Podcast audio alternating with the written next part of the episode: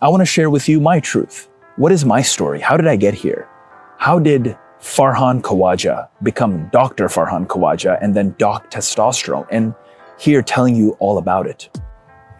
So, just like any other immigrant, um, you know, I came to Dallas from Pakistan. I'm a Pakistani. I was born in Karachi, Pakistan, to you know Muslim family, super conservative, very very hardcore religious culture, relatives, uh, you know, all doing what society has planned for them, and I was on that track too. I did my PhD in neuroscience, my master's in neuroscience, my undergrad was in computer science and engineering and I studied at some of the best universities in the world. And I was quite happy actually during that time. You know, growing up as a kid, I was a super duper science nerd. My relatives would brag to their friends about how good I was at math and, and how I could uh, memorize the table all the way to 12 as just a little boy. And uh, you know, I became this model kid in my in my mosque, or you know, we call it a jamaat khana. This is a, uh, like a religious prayer place. I was the model kid. All the parents wanted their kids to be like me because I had the best grades in the school. I uh, was just always studying, praying. You know, went to the mosque, you know, Jamaat Khana every day. Um, I was doing community service. Just, just, I was just a really good kid. But towards the end of my PhD, I realized that the experiences that I wanted to get in life, you know, like with my masculine energy, there was something missing. There was something going on because I was becoming aware of who I was. You know, it's like I'm a fucking doctor and I don't love myself. Like, I don't have high self esteem. I'm afraid to talk to girls. I have very low confidence. I'm masturbating to porn every day since I was 12. I wasn't allowed to sleep over people's houses. I wasn't allowed to go to camps. I wasn't allowed to make friends outside of my close knit religious community.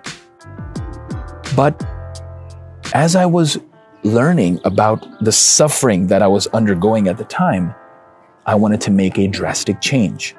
So, seven days after my PhD, I moved to Las Vegas.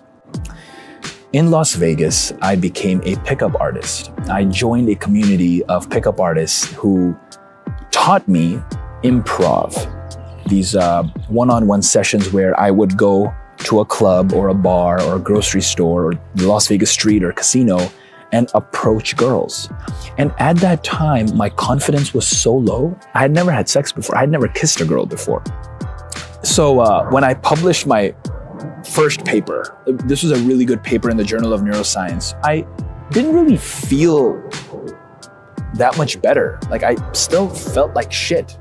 that publishing that paper didn't allow me to go have confidence with a girl or have amazing erections or libido and perform in bed. I'd never done that before. I had no idea even how to do it. I was a fat kid, skinny fat, which is even worse I didn't know how to weight lift. You know, it, my hair was shitty. I didn't know how to dress. I, my fashion was dumb. I actually, I remember in my undergrad, my, my first university degree, I was afraid to go to the gym because I didn't want the girl I married to like me for my body. Anyway, let me get to the next step in the story. So in Vegas, one thing I realized is that my body sucked. I was not able to perform in bed. I did not have good sexuality, masculinity. There was something missing. I needed to reclaim my masculinity. So I did what any kid who wants to learn about weightlifting would do. I moved to a gym. For eight months in Florida, I moved to this gym, which is one of the best gyms in the world. And I trained with the top, top fitness trainers in the world.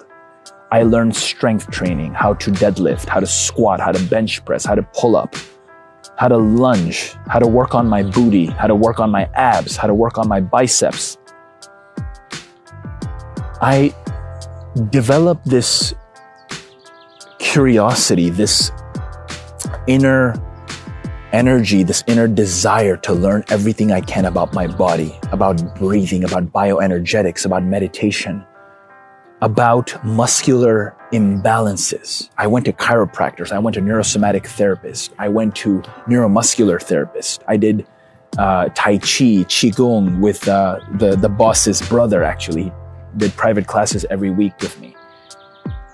I did Reiki. I did yoga. You name it, I did it. And a lot of those experts, a lot of those people that I was around, my mentors, they taught me the value of practicality. They taught me the value of applying knowledge.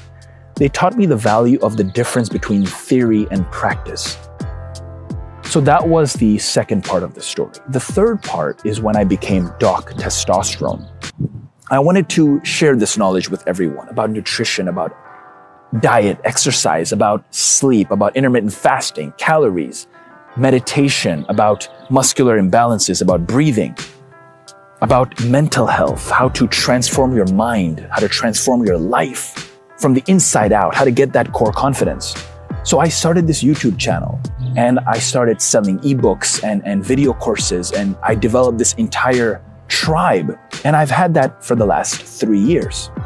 But I will admit one thing.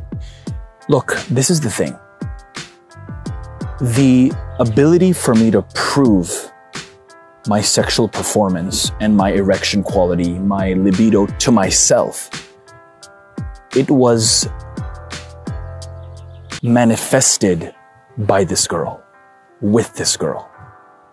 So now I am 100% confident that everything that I've done every single step that I made, every single experience that I had to transform my mind and my body worked. That's the cool thing.